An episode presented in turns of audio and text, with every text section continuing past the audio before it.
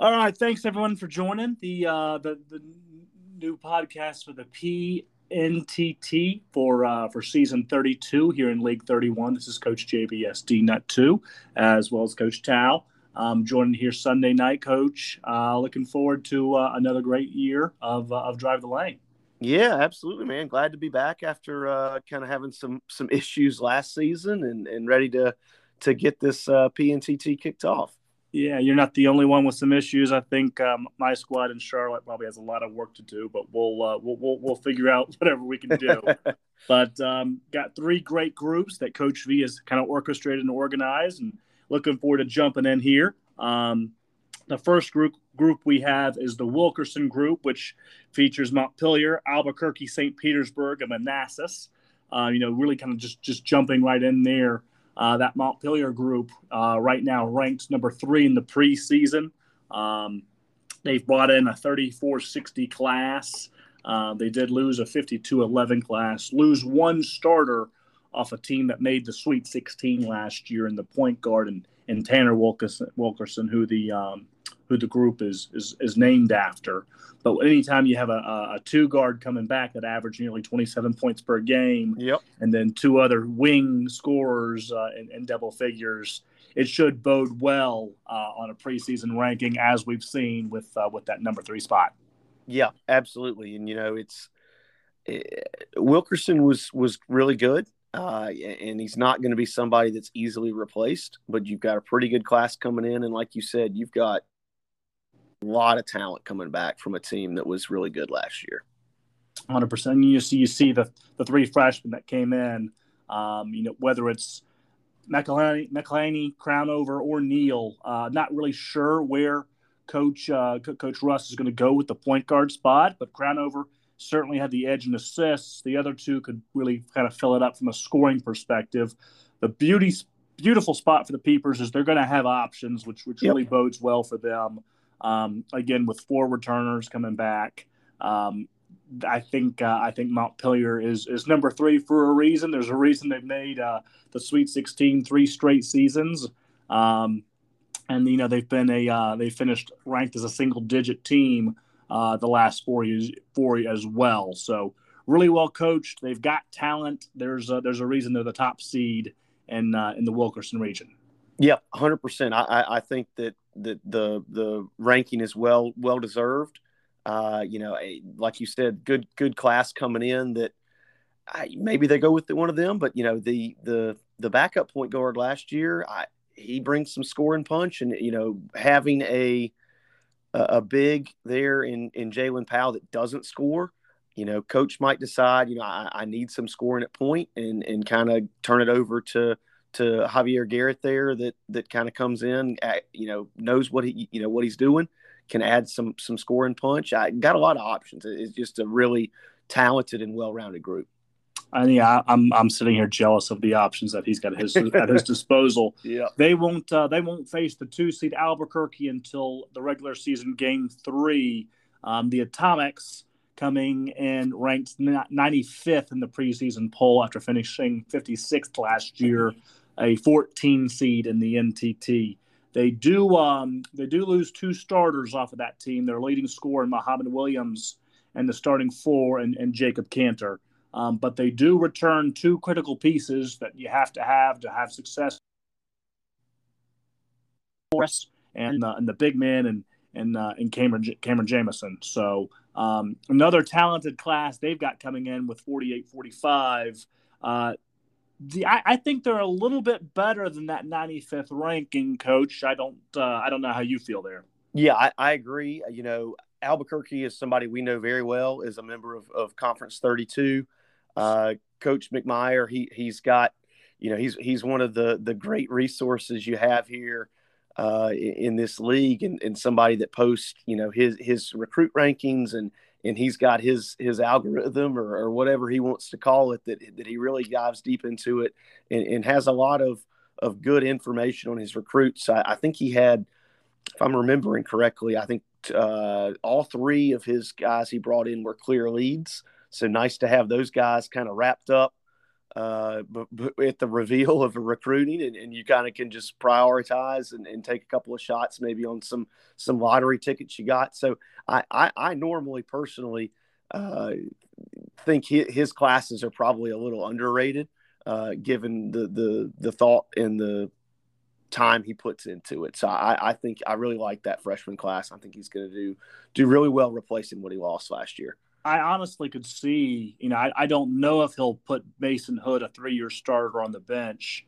Um, he's not been a, a, high volume scorer, but a great ball mover, if you will, yep. getting the offense set. But I, I, could certainly see, you know, Lance Jackson, Elijah Gross, and Elijah, Elijah Goss and Nathaniel Riviera kind of sliding in. At least one of them is going to need to start, um, in my opinion, for this team to kind of have have the the success success that they're used to.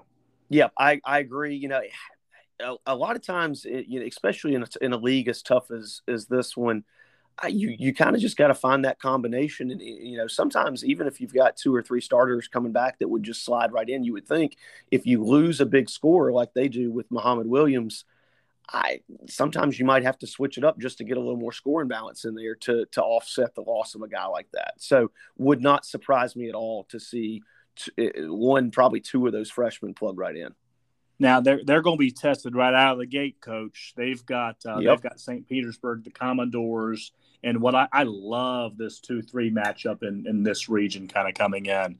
Um, it's going to be fun. The Commodores do lose Michael Richmond, who averaged nearly 29 point, points a game last year, was an all league performer. Um, also had, had two steals. They bring in a, a good 30 40 class no one that can quite fill that void, probably, but they, they've got a incredible front court coming back and, and Morales and Gross and Fisher um, that can, can really bode well um, as they uh, as they like to take the next step uh, off of a PTT performance from last year.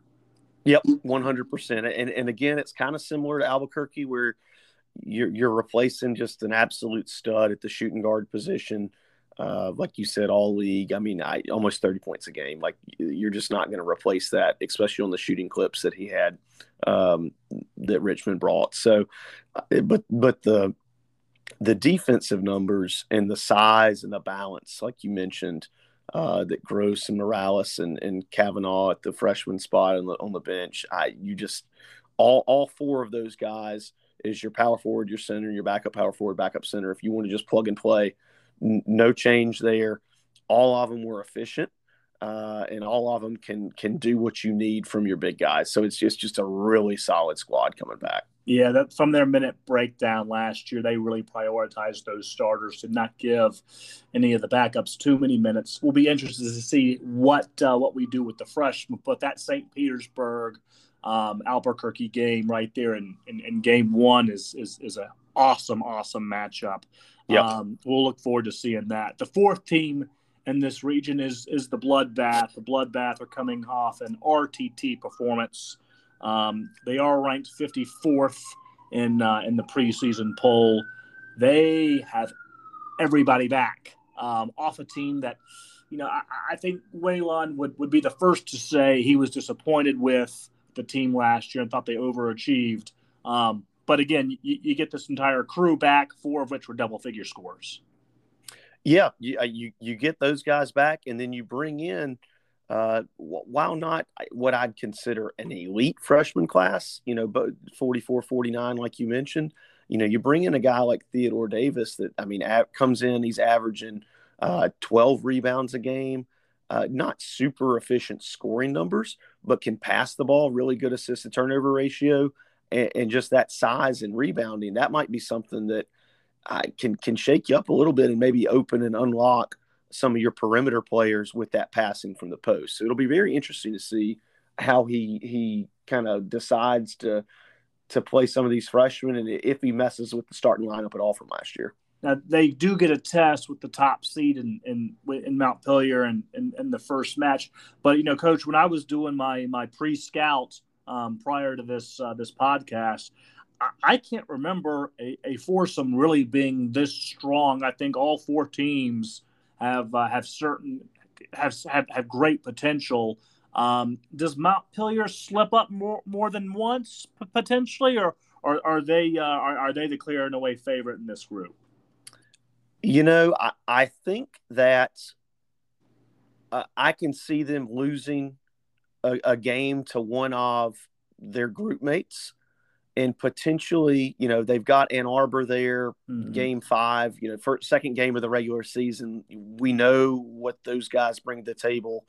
It's just, it's not an, not an easy schedule by any means. I, like you said, I, I think all four of these teams are very balanced. They're going to kind of beat each other up and, uh, you know, four and two might be enough to, to get away with it and, and win the group. So it's just, I, I, I would not be shocked if Mount Montpelier slipped up and lost two. Yeah, no, I, I could certainly see all four of these squads as NT as postseason NTT or yep. or PTT, certainly contenders. Yeah, but you know, all four have talent. All four have great coaches. I, I am going to give the edge to Mount Montpelier, but you know, again, all the the other three, I would not be uh, surprised in the least if any of them snuck a, snuck their way through to the, uh, the second round, really or, no. or, out of the group stage of the PNTT? No, not not at all. And I, I you know, I would I, I would potentially lean towards maybe Manassas or St. Petersburg just to kind of kind of throw that upset. Mm-hmm. But their schedules are not really any easier than what Montpelier's got. So I, I think you do kind of hedge towards them to to come out of this this group. That's the uh, that's the beauty of of what we've kind of got rocking and rolling here um, and, and the Wilkerson group. Again, had a lot of fun scouting that one, just seeing really all the talent that kind of came to play.